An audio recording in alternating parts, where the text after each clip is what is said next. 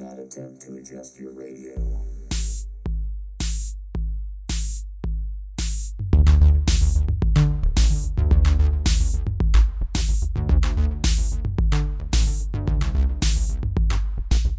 You are now listening to Pop and Schlock Live with Jake and Meredith on KPFT HD2.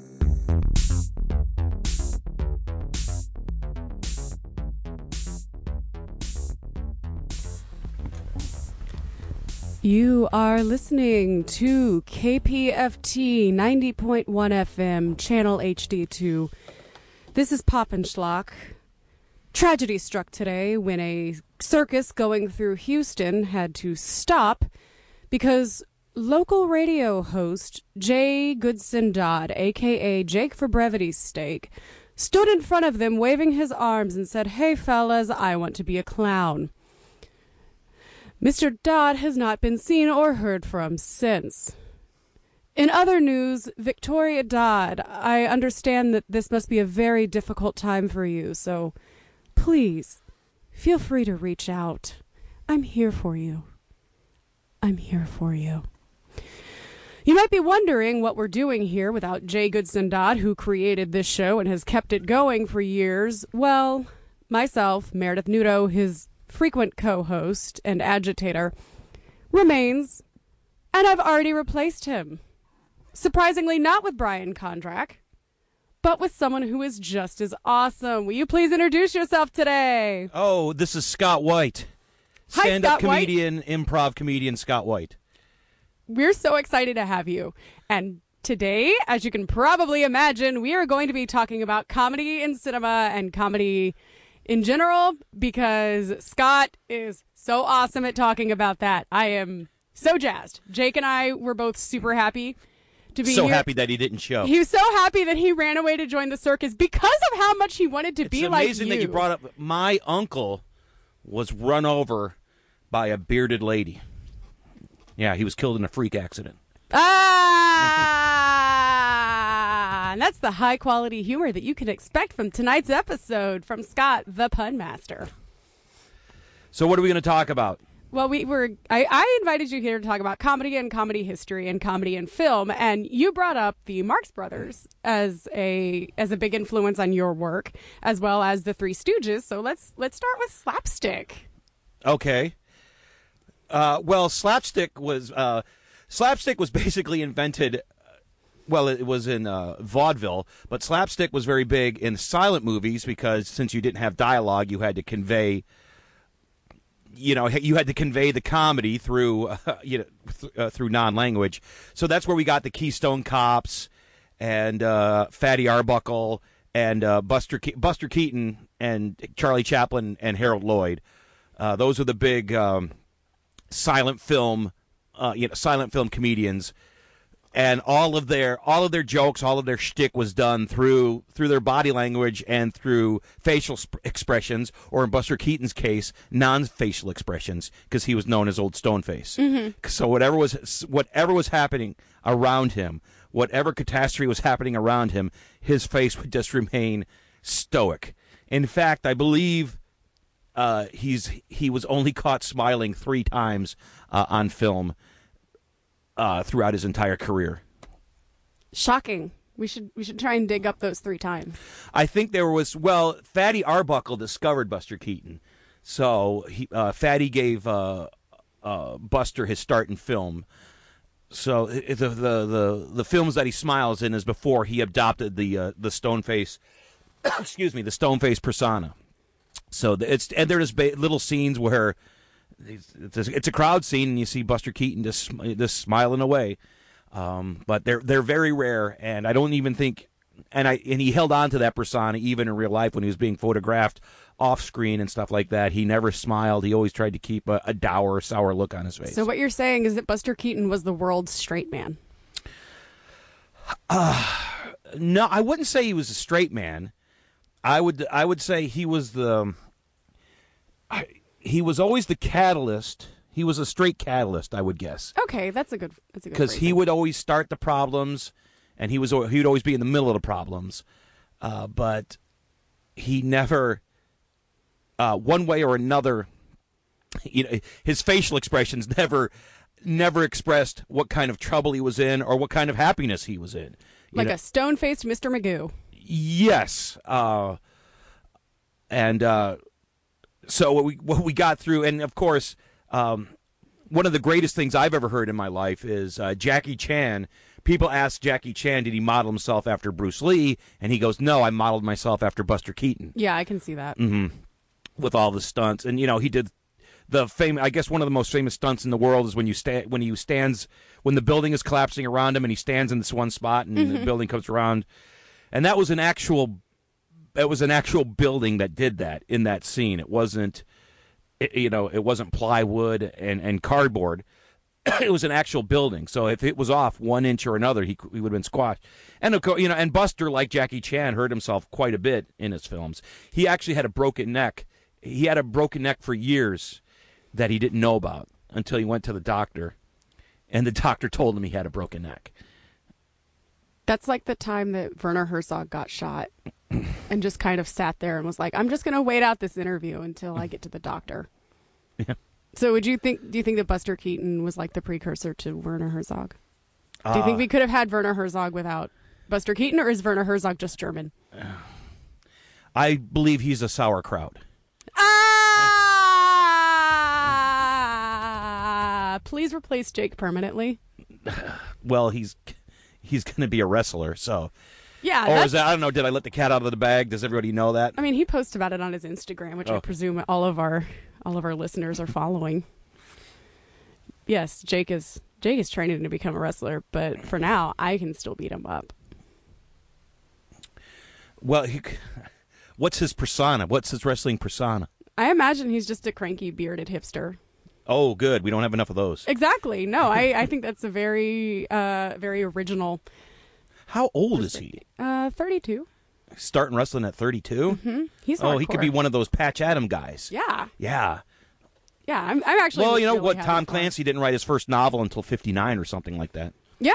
And uh I didn't do anything until I turned 29. Like I actually was born at 29. I I'm hoping so my, much to learn. I'm hoping my spirit animal will be uh, Bruce Willis's character from Death Becomes Her, because it's uh, because at the eulogy at the end of the movie they said he didn't really start living life until after 50 there you go. he got away from uh, Meryl Streep and Goldie Hawn. That's such a good movie. It's been a long time since I've seen it though. Also a comedy classic, looping it back to the theme Mm. here. And uh, so I did a rewatch of the Marx Brothers after you mentioned how much All you of the love movies, Marx. of course. Actually, just the two that I've already seen. I So you rewatched, rewatched the two. I them? rewatched the two that I'd already seen, and I wanted to watch more, but I didn't have time because I had a migraine. Blame it on the weather. You, so you want us to blame it on the rain? Yes. Ah, the rain that somebody left a cake out in. No. Oh, I'm pointing at him. You can't see because we're not live streaming the video tonight because Jake has that technology, not me. All of my tech breaks. Anyway, so no, I I I saw um Well, what- Night at the Opera okay. and Duck Soup. Those are actually those are back to back. That Duck Soup, Night of the Opera followed Duck Soup. Yeah, yeah, Duck Soup was uh Zeppo's last movie with Duck them, Soup right? was Zeppo's last movie. It was their also their last movie at Paramount, I didn't know that. and it was a flop. Right, I did know about that. it was like a upon huge release. flop, and so there was three years because Duck Soup was 1932, I believe, and Night at the Opera was 1935. So between that, so um, so Duck Soup was a uh, Duck Soup was a flop. Uh, Zeppo left to uh, he actually became uh, quite. Uh, he invented um, Zeppo invented the a watch that monitors that one monitored your heart rate. An alarm would go off if your heart rate became irregular. Yeah, he became an electrical engineer. Yeah, he after, was right? very good. He was very good electrically, and I believe he raised llamas. That's awesome. And um, and uh, his wife cheated on him With a llama? with Frank Sinatra. Oh, well, why that when she could have a llama? I don't know. So so anyway, between uh, uh, Duck Soup and Night at the Opera, uh, uh, uh, Chico Chico Marx uh, was a notorious gambler. And in fact, that the Marx Brothers went longer than they had to because Chico was always in debt because of his gambling. They wanted to stop making movies. I want to say after Go West, but they made a, they had to keep making it after that because excuse me, Zeppo, uh, not Zeppo, uh, Chico was always in debt. So the Marx Brothers had to bail him out by making movie after movie after movie. So they four seasons. Yes. And um, so, but his gambling actually got the Marx Brothers their comeback because he started gambling. Uh, he pinochle. He played pinochle with uh, a bunch of high rollers in Hollywood, and one of those high rollers was was Irving Thalberg, who was uh, uh, the kid genius at MGM. He was only in his late twenties, early thirties, and he saw the Marx brother, and he took the Marx brothers, and uh, so well, let's we have the Paramount and we have the MGM years, uh, and they made one film with RKO, but it's pretty much Paramount and MGM. In the uh, in the Paramount years, it was just uh, it was just chaos. There was there was no plot in the movies. It was just it was a thin plot that just led from one bit to another, from one Marx Brothers bit to another. Uh, so they weren't so the the plot was thin, but it was just there for them to do their bits. And you can tell because those movies, a lot of those movies are just barely over an hour. So they cut the fat, they cut the fat, and they just got to because there was, uh, beside, uh, except for Cocoanuts, there was there was no romantic plot. Uh, you know, there was no side romantic plot. It plot. It was just the Marx Brothers doing their thing. And once again, besides Cocoanuts, there was no big musical numbers. Cocoanuts had a big, you know, they had big news, musical numbers because that was 1929, uh, start of the sound, start of the sound era. So they had these, you know, these big musical numbers, and they didn't really know how to do them yet because sound was new and and all of that. Uh, sound was actually so new in uh, Cocoanuts. If you look, whenever they're reading a paper or reading blueprints or anything like that, they're soaking wet because the camera would pick up ambient sound. So just by turning the by turning the newspaper, the sound would drown out the actors talking. So what they did is they had to wet down uh, all the newspapers and all that. Oh, so if you- wow. so if you see if you watch Cocoanuts and you see them handling a- any newspaper or anything like that, they're just wet, so it wouldn't attract, so it wouldn't show uh, end up on the soundtrack. Because, and uh, I, I'm talking, I, I may be talking out of the side of my mouth. Looks like you're talking out of both sides to me. I believe uh, on in those days that sound was recorded. They needed a, a certain amount of uh, room on the film itself to record sound. Uh, you know, and so was, sound was very technical and very new back then. Uh, so they had to do any, everything they did to cancel out any ambient sound in the background. So anyway, so we had the Paramount movies.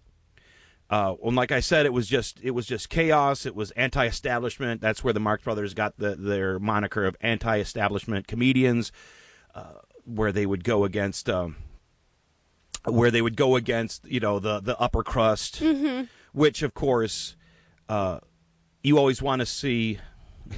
You always want to see the rich guy falling down the stairs or getting a pie in the face. And then once again, that was adopted by the Three Stooges and other comedy teams, where they would take on where they would take on the rich, Well, yeah, it's punching up comedy. punching up. It's yes, not really funny to make fun of the poor because they already have a tough lot in life. Well, there's that old go get biblical.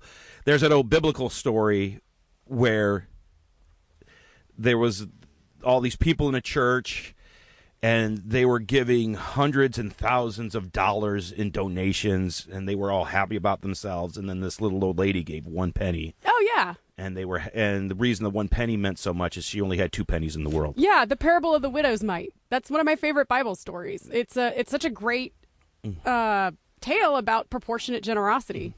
Right. Yeah. Uh, so this is a Marx Brothers review, uh, and we got off on the Bible. The Marx Brothers were Jewish. I don't know, throw that out there. Uh, they were Jewish and they were short, and I don't know if that was a thing because all the Marx Brothers are, are short. All the Three Stooges were short. Laurel and Hardy were short.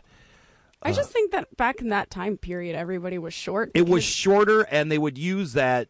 They would always cast the heavy as a taller guy, uh, like the you know the hotel Yeah. like the hotel the hotel detective, or you know or the the opera singers. So they would always be tall. So there was always that juxtaposition. They would always hover over where would, they would visually be above the Marx Brothers, and so you wanted the Marx Brothers to take them down. So after their Paramount years, after Duck Soup was a flop, Paramount abandoned them, and they were out on the street for a couple of years. And then Chico, uh, uh, Chico was gambling with Irving Thalberg, and Thalberg took him to MGM, and he says, "You know what? What we're going to do is we're going to make movies where you do half the jokes. You're going to do half the jokes and make." And your movies are going to make more money, and that was their first movie, Night at the Opera, where they they had a they had a plot about Kind of. yes, they had a plot, but it was you were following the plot of of her, and it was a and the the the romance was the plot actually. So the, we were following her in the opera and the the poor boyfriend who befriends you know who befriends the Marx Brothers and all that. We also we had the musical numbers and we had the romance subplot. Uh, I love the musical numbers in that too. there are good, yeah, there are good oh yeah, I love. I love the way Chico plays piano. Well, I, I mean, I'm not talking. Uh, no, well, I'm yeah, I'm, I'm differentiating the music, like Chico playing the piano and Harpo playing the harp. Those are staples in the Marx Brothers movies. Yeah. But I'm talking about the big dance numbers. Oh stuff, yeah, yeah. Cosi Cosa. Yes. So, That was great. so Lisa, la la la la la la. la. And that was, and so uh, Night at the Opera was a big hit with uh, a big hit. And uh, one of the reasons it was a big hit was Groucho was very antsy about about the script.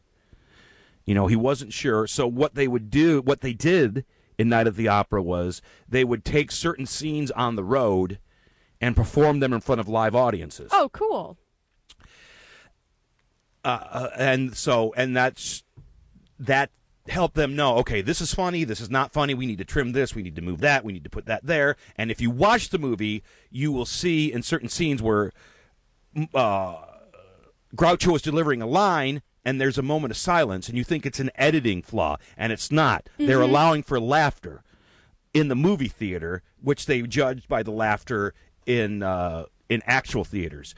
So they didn't want their jokes to be stepped on by the laughter, so they built in laugh pauses in the in the movie. Yeah, and a lot of that was Margaret Dumont's uh, Dumont. Dumont, sorry, Dum- Dumont's uh, facial expressions too, because I remember reading about how she would react, especially off Groucho, and left room for reactions, and she timed them specifically for applause. Yes. and that there was that, that Groucho had made a joke that she did it because she didn't understand the jokes, and critics thought he was being serious and ran with that for a long time. Yes, there on the was- grounds that she didn't understand. And then, meanwhile, she's this huge Broadway, well trained woman. Like she knows her stuff. Mm. Yeah. Mm. she knows it so much better than the critics knew. And yes, that was a rumor for the long time that Margaret Dumont didn't get the jokes. But Margaret Dumont, misogyny. uh, the fifth Marx brother, or the fourth, I guess, depending on the movie. Uh, she uh, the she played it she played it straight. She didn't she didn't go for the laugh. She played it straight, and that's what made it funny.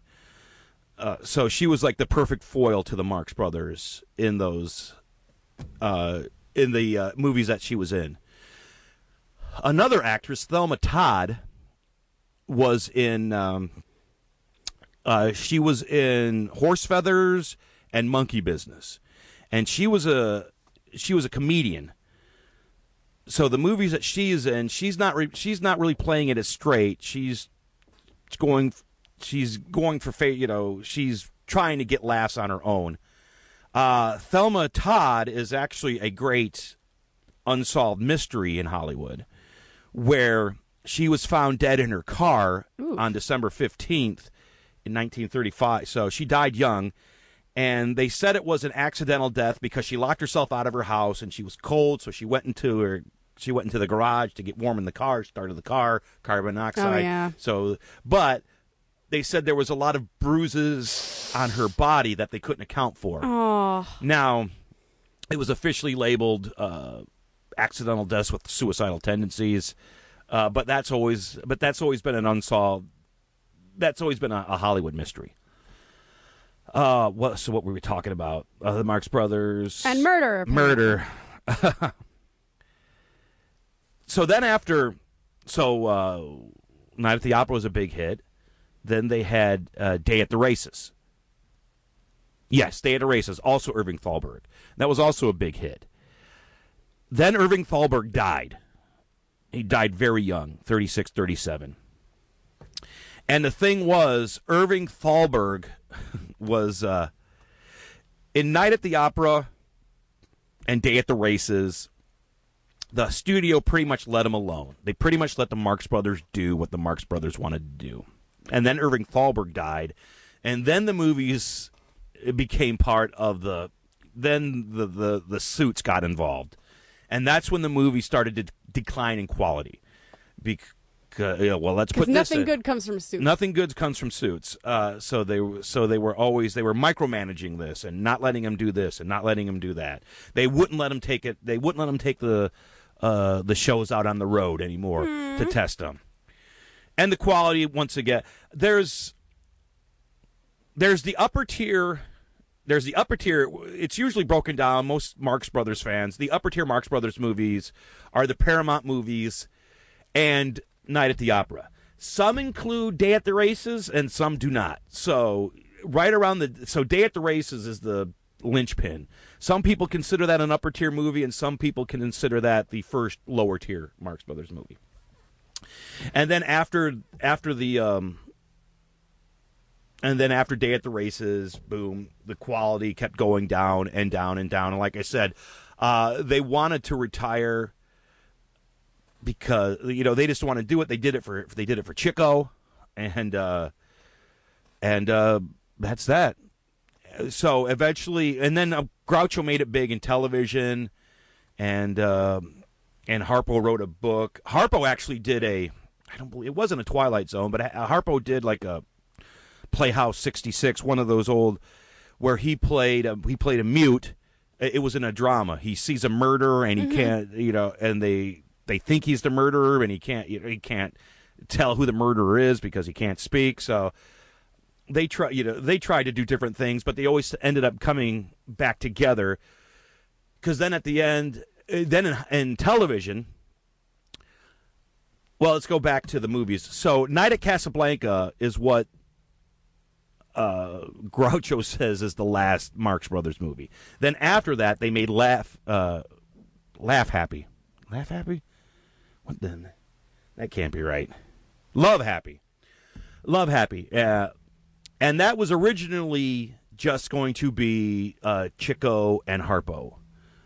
And then, af- and then they saw the dailies, and they're like, "Well, you need to bring Groucho." So they brought Groucho back in, sort of as of a, a narrator. So there's, I think there's one scene with him and Chico, but most of the scenes are Chico and uh, Chico and Groucho by them, uh, Chico and Harpo by themselves, and then Groucho just giving narrative and stuff like that. He's he's narrating what's ha- it's it's a it's a a crime mystery. It's a comedy crime mystery.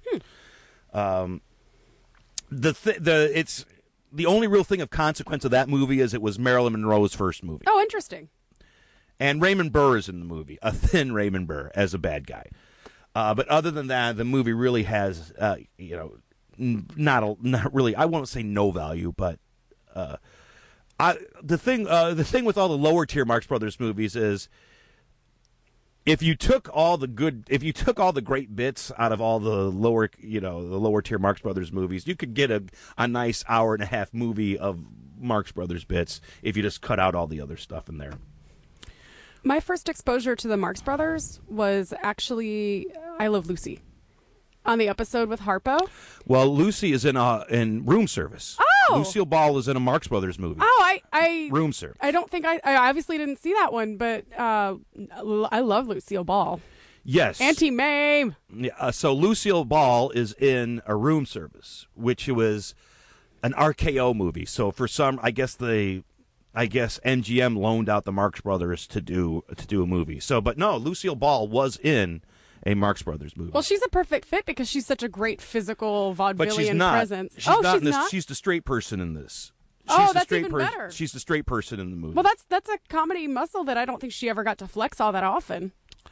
Uh, she's also in a Three Stooges short.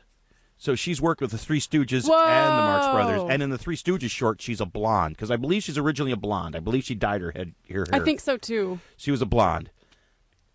So she was uh, she was playing the straight women to to these comedy teams until you know until she got you know, she got her own her own TV show and all that. Yeah, most of my my knowledge of of comedy started around uh, I Love Lucy, and circles then over to Monty Python, and then Mel Brooks and all of that. So Marx Brothers is a little bit. It's not that it's not. It's not that I don't enjoy it. It's that most of my exposure and my knowledge that was where it started. So it's not like I didn't enjoy it. It's just I had more exposure to all of that because like there was Nick at Night that had I Love Lucy. Well, I don't think um, Desi Arnaz gets enough credit as being a comedian. He's very funny in those, and the thing that Desi Arnaz invented was the three camera shoot, uh, the three camera sitcom Yeah, yeah. shoot. So he came up with that idea. So he, yeah, so you know, he he blew up the the, the sitcom, the sitcom or the, or the three camera shoot. Yeah, yeah. He was also fantastic. Again, going back to great straight man with great expressions. Yes, Not not not as not as uh I don't think he was as necessarily straight with quotes around it as Margaret Dumont was. I keep wanting to, I keep wanting to Frenchify it. Dumont, not Dumont. well, straight men. But I uh I like I Carl Reiner is a is a straight man, and uh, and I- I don't know. I think there's a difference between a straight man and a comic foil. I think Okay, maybe Desi yeah. Arnaz might have been a comic That's foil. yes, thank you. I think I'm using those terms interchangeably, even though log- even though I know that there's a difference between the two. So yes, thank you for The straight man Correcting. goes for well, a, a, the straight man goes for absolutely no jokes whatsoever. Uh, and and Desi Arnaz actually would get jokes with his facial expression because the job of the straight man is just to feed the to me the the, the best straight man in the ever was uh, Bud Abbott from Abbott and Costello. He was the best straight man because he would feed. Yeah, he would just feed Lou feed Lou the lines. Uh, so yeah, the, or the straight person. I don't know a straight man, straight woman, straight person. Because that's what Lucille Ball did in room service. She was she Yeah. fed she fed the lines to the Marx Brothers and let the Marx Brothers get the laughs. Yeah, no, you're you're right. I was using the terms incorrectly, but uh, I I also appreciated that it was one of the first interracial couples on television. Uh, Yes. Not even something that you see all that often now, when it's slightly more accepted. but Oh no, definitely. I mean, they couldn't.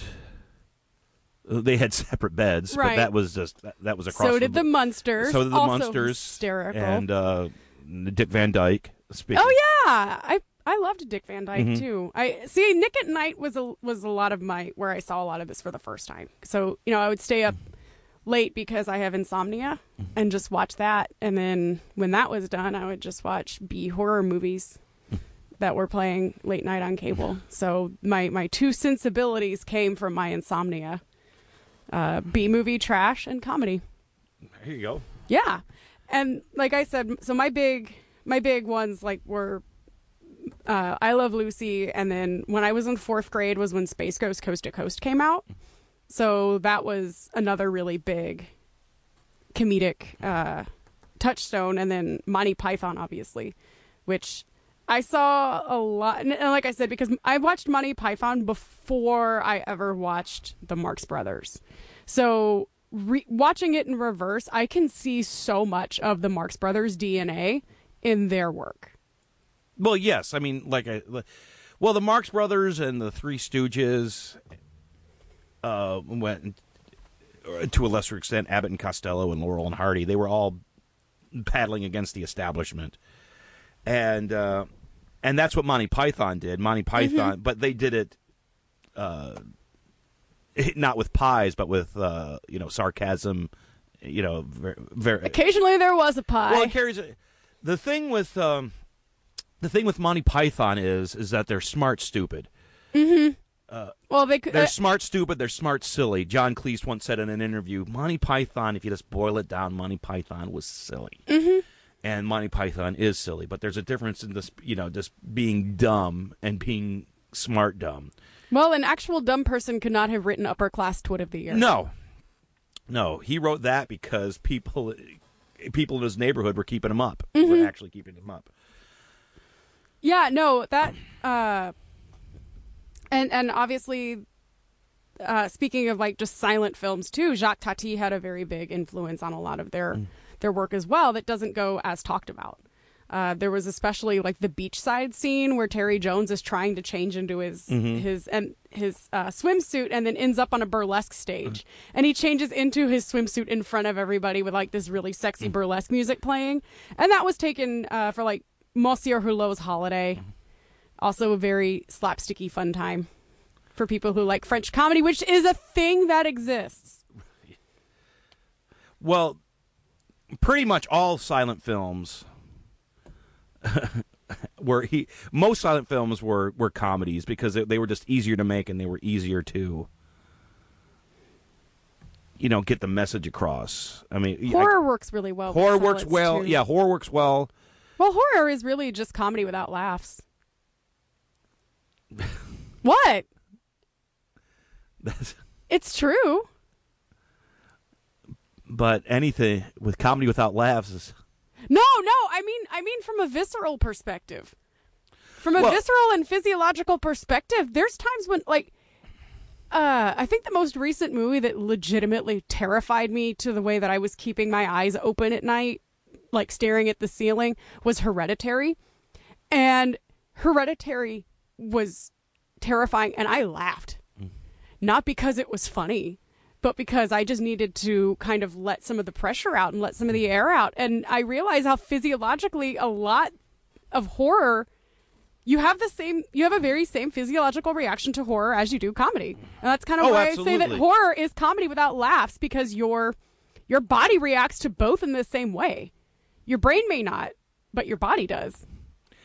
yes. But if you, if horror makes you laugh, then like uh, I saw Hellraiser in the theater. I love Hellraiser. Oh my, that made me. Oh, I love that it's movie. so bad. And I love the book that it's based on too. Oh yeah, Clive Barker. Yes. Um, Oh, I love the Hellraiser movies. The Hellraiser movies was the reason that the movie Nothing But Trouble got made by Dan Aykroyd.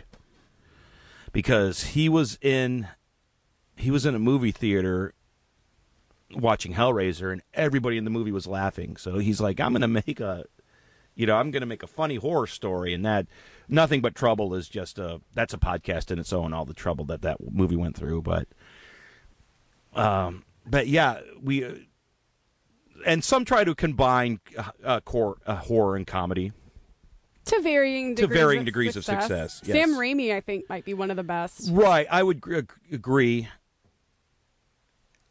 Uh, what? What? There was another one. Oh, if you ever see Tucker and Dale versus Evil, Oh, uh, yes, masterful, masterful horror comedy. I thought. I think I thought Stan versus Evil was uh, the Dana Gould uh, TV show. Yeah, I haven't watched it yet. It's been in my queue for a while.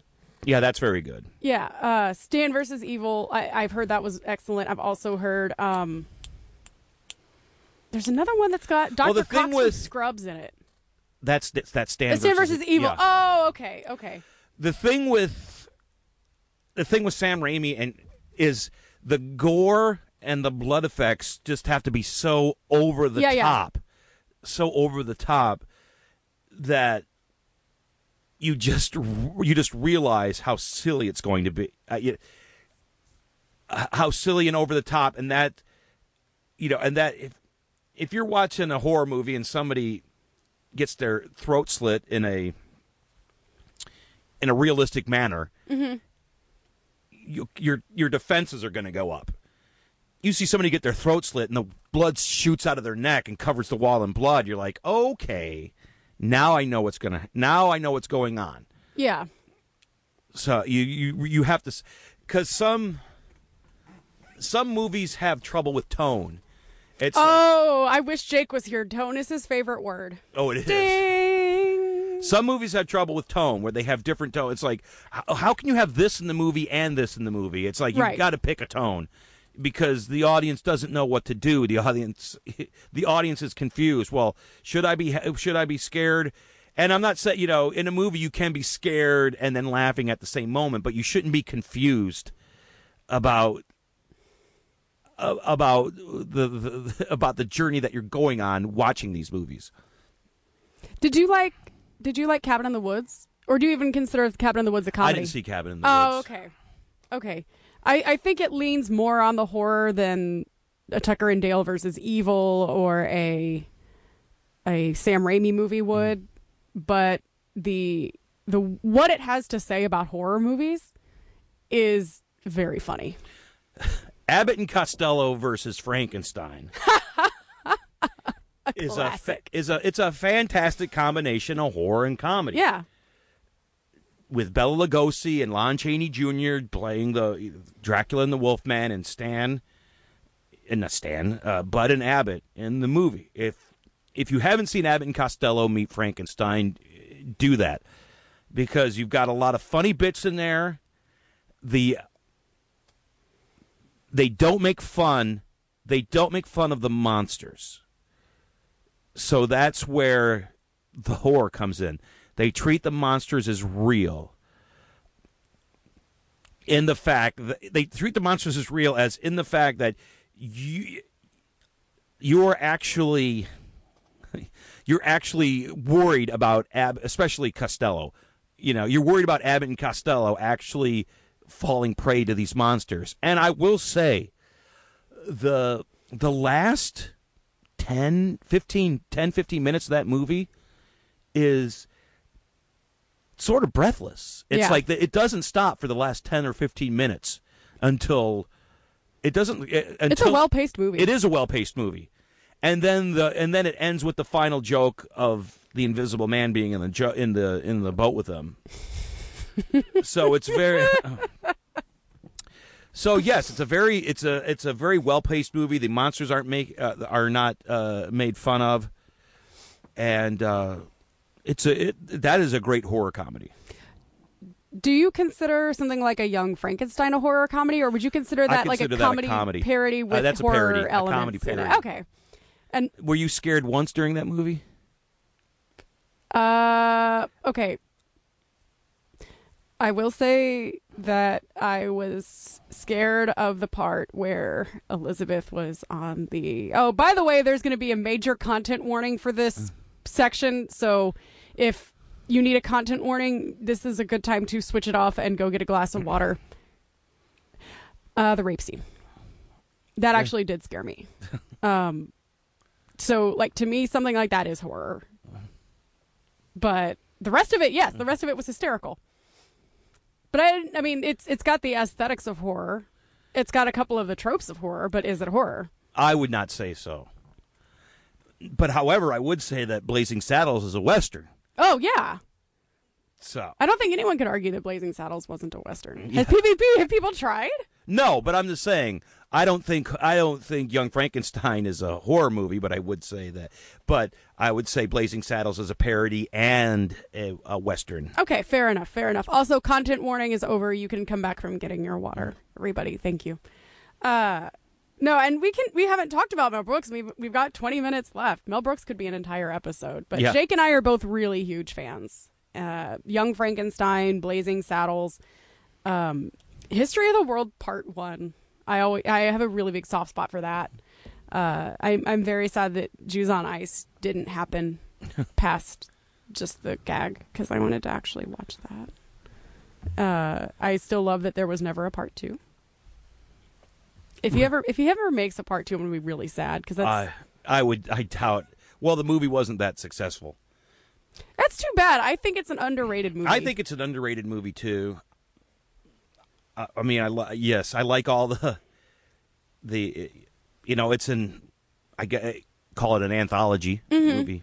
yeah, kind of like um, what's it? Uh, Monty Python's Meaning of Life. I am always going to relate everything back to Monty Python, and I'm not sorry for that.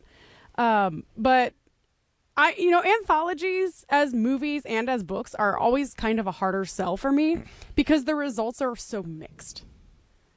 A lot of times, obviously. Well, yes, that's you the can have nature one- of it. Obviously, you can have nature, and I I always feel like I'd kind of rather just watch something that's consistent in tone. That word again. Please add an echo effect for the archive, Jake.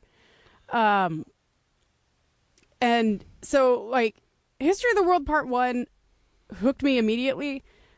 It had to. ta it, it had a Uh, meaning of life had to grow on me, but after it did, I was like, "This is this is actually so much better than people give it credit for." And people Well, the realize. Pythons themselves don't really care for. it. I think it's their least favorite movie. They've said that. right? But I I do love it. My cat's name is Mister Creosote, so I mean, obviously I like it. I mean, and I know that a lot of people are put off by the the "Where's the fish?" interlude too, and I'm just like, come on, everyone, let let Terry Jones just do his thing. Like Terry Jones is sort of like ah, Bruce McCulloch is the Terry Jones of Monty Yes. Python because he likes to do those long, uh, you know, sausage. You know, he does those long seven minute sketches that Yeah. usually are the last one. Yeah, I think that John Cleese once said if it's if a sketch starts off with pleasant music and a meadow and it starts to pan, then it was written by Terry Jones and Michael Palin. or just Terry Jones. But it's usually just Jones and Palin together. I thought it was it was you know uh, Graham and Pi- uh, Graham and John wrote together. They and did. Michael and Michael and Terry wrote together, Yeah. and Eric wrote by himself. Yeah, and Gilliam was just kind of off in his studio and they're like, "We don't know what he's doing, but okay." Well, that was yes, Yeah. because he was the animator. he was the animator, and they get once again they gave him free rein. They just said, "Okay, we need you to we need you to get us from this scene to this scene, Yeah. and we don't care how you do it." And that's how he and that's what he would do. The the best episode I think with using his animation as the as a connective tissue was there there was there was one where I, I remember off the top of my head there is a running gag of these the society of of society of putting things on top of other things. That where the the running joke of the of the men from that society they're trying to get off film. They're trying to get off a film and like they'll transition from sketch to sketch and then you'll see them like walking through it and then into an animation and then out of it. One of the best examples of using Terry Gilliam's talents to to connect everything together. Like that was and I again, someone who I don't think at the time got nearly as much credit. I know a lot of people watched it and were like, "What is with these animations?" And I don't think people really retroactively ap- in, it, it appreciated Terry Gilliam's animation until Terry Gilliam started being a director in his own right long after. Well, the first couple of episodes of Monty Python, if you look at the credits, it was written by Graham Chapman, John Cleese, Terry Jones, and Michael Palin. Animation by yeah, t- Terry, Terry- Gilliam, and then as and then as it went in, Terry it, written by, and they threw him in. So yeah, so they brought him into the full. And it helped. It made it a much more cohesive unit, and uh, you know, you you they worked so well together. Even though I know that like John Cleese and Terry Jones were constantly screaming at e- and yelling Yeah. at each other, they, but they Well, that's uh, for well, Mark McKinney and Bruce McCulloch were. I here's the deal: we both are with comedy sports. Yeah. And I've actually uh, taken workshops with Kevin McDonald. Yes, Kevin Yeah. McDonald. I've I never worked with I. I met Kevin McDonald because he was selling, you know, he was selling workshops. Yeah, yeah, no, I. Uh, I but the thing in one of is- they were really worth it. uh, the thing with comedy sports is I've never had an anta- antagonistic relationship with anybody in comedy sports. Not even me. Uh, no, not even you. Oh, But from what I hear from all is in a lot of comedy troupes is there was a lot of yelling.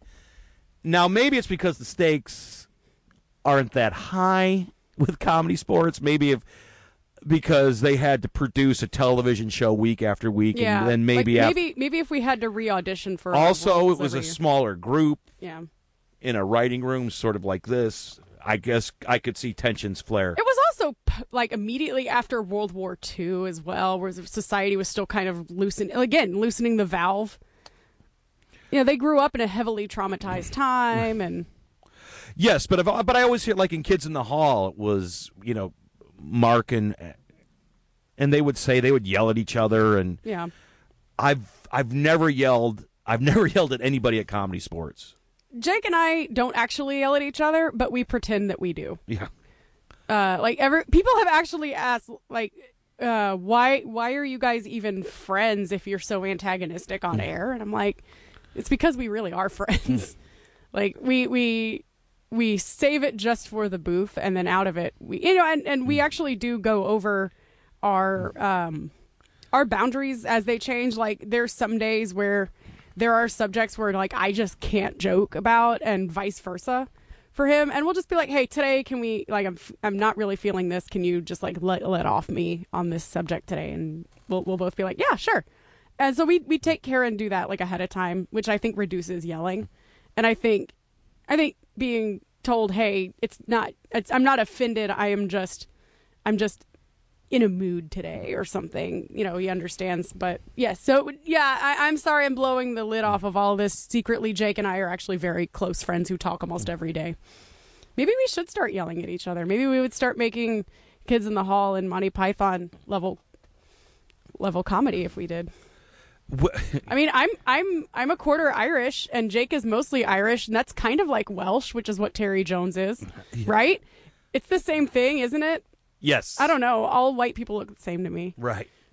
Well, it was one of the uh, we were talking about sketch and one of the drawback. What one of the draw improv is uh, uh, what is it? Judd Judd Apatow. You know he's ushered in this. Well, let's not. You know we don't really need to s- stick to the script. Let's let's just try to try to improvise. You know we'll improvise a scene. Yeah, yeah. Um, what's it called? Uh, Curb Your Enthusiasm is like that too. Yes, and I think that's good. That's how Kids in the Hall did it. Also, What's Kids in the Hall would do they their sketch writing was just like they charted the three beats and then they would improvise the dialogue to get to those beats. Right. But that that works in some cases and it doesn't work in other Yeah. cases. So I was watching I did a podcast uh, with my friend and we were reviewing the Blues Brothers. And the Blues Brothers is a a very well written script where I don't think what I, I guess what I'm trying to say is we I think we're we're falling in the we're falling in love with the idea of well yeah we have a script but we can go off the script at any time and it's just going to be as fun.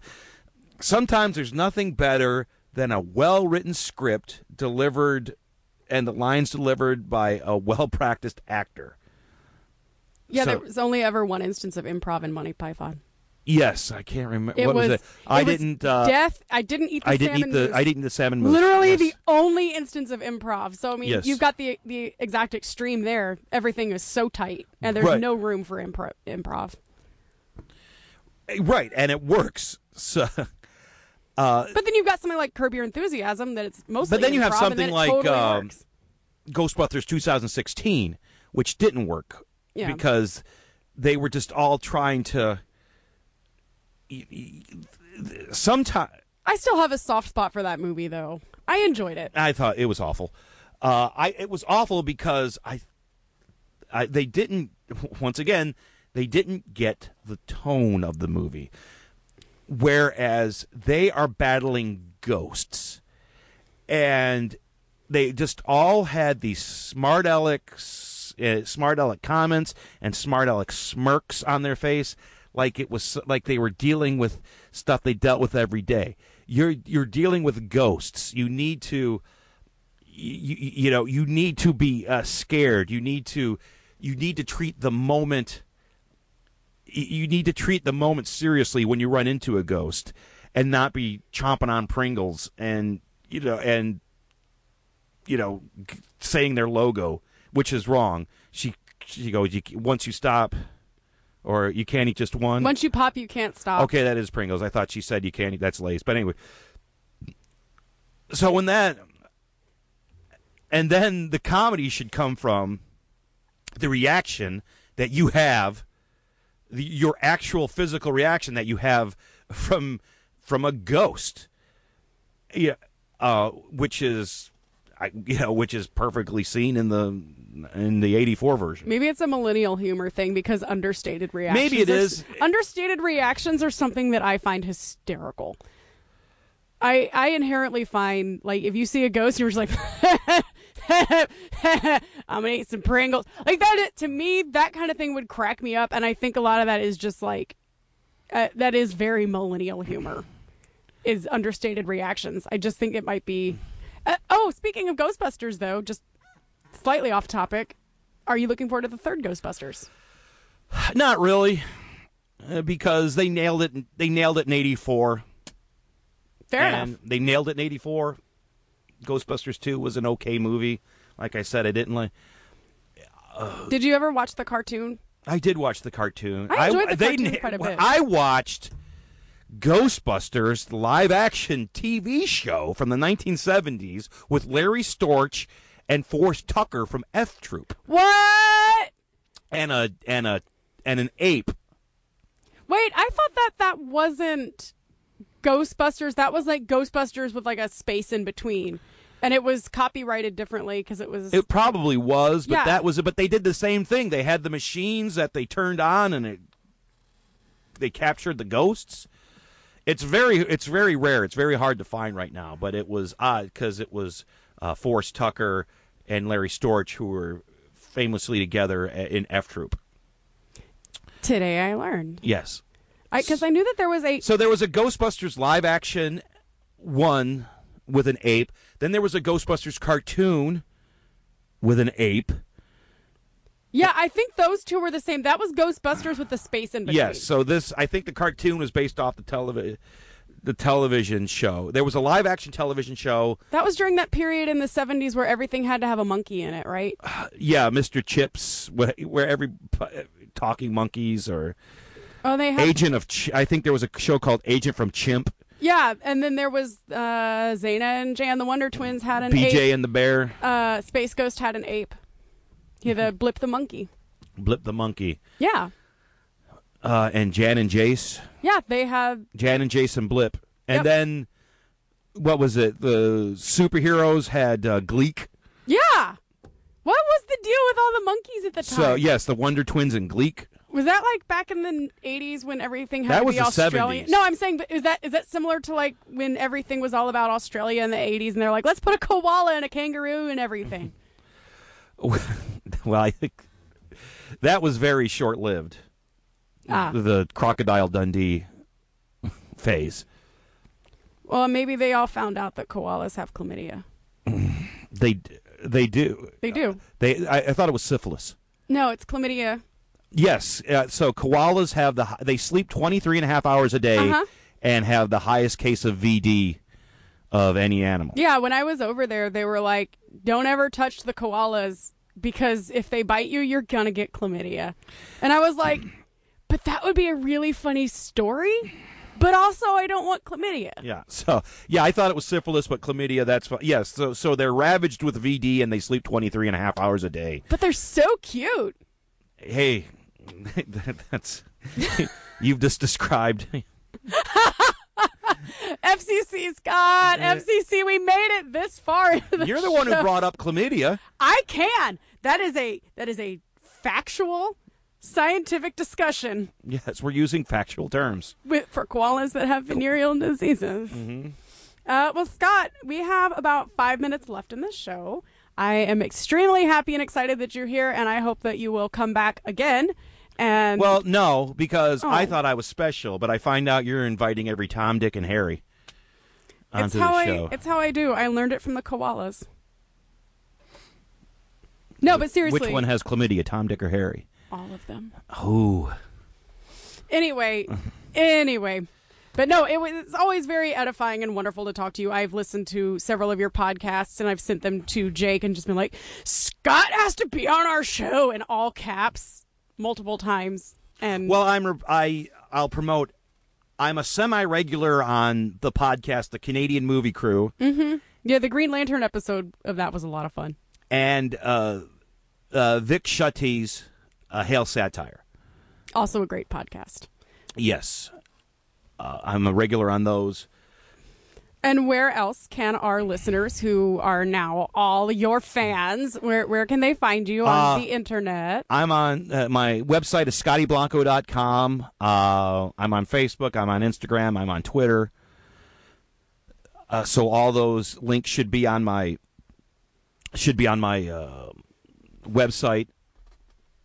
Also, my calendar's on my website. So upcoming shows. Uh, like I said, I do stand up and improv, so I'm all over the country. I'm also uh, also on my Facebook page. Uh, I'm trying to just uh, oh um, I have a YouTube page where I'm starting to do videos of called four and a half minute review. So I'll just take anything and I'll review anything in four and a half minutes, and I just give myself four and a half minutes to review it. And once the four and a half minutes ru- uh, run out, that's where the video stops. Yeah, my favorite one that you've done so far has been the uh, the dollar store earbuds. That's a classic. No, it was a dollar store charger. Oh, You you're di- right. You didn't. I obviously didn't, You didn't watch, watch I it. obviously didn't watch the episode where you had uh, Archie and the Punisher, or Archie and the Punisher. yeah, or Archie comics in general. Uh, no, no, obvi- I don't support your work at all, Scott. That's that's actually the opposite of why I had you here. I wanted you to talk about your stuff, and then I could just be like, "Don't bother my audience." And Just I'm to- also doing something called F- Hello Foursquare Comics, where it's just uh, three pictures of me on the phone, and the fourth picture is the the punchline. So that's on my uh, Facebook page too. Hello Foursquare Comics. Uh, right now, I'm temporarily uh, banned from posting my stuff on groups in Facebook because uh, That's actually a really funny story. a Star Trek troll didn't get one of my Star. I'm sorry, my Star Wars troll didn't get one of my comics. Uh, so he reported me. So now all my stuff is spam. the the, the Han Solo. It was a the movie. There's a movie out called Free Solo, and I just and the joke was, well, I guess it didn't happen yet. And there's a picture of Han Solo and Carbonite, and and they didn't get it. And it's surprising to me that like it's a G-rated thing. It's not that it was. No, no. It's not that it offended anybody. No. They, they just didn't get it. they reported it though, and it's just G-rated thing. But like I have reported people that are openly Nazis that are calling for genocide, and I'll report them, and Facebook will be like, "No, it's freedom of speech." But then like you post a joke about Han Solo, and they're like.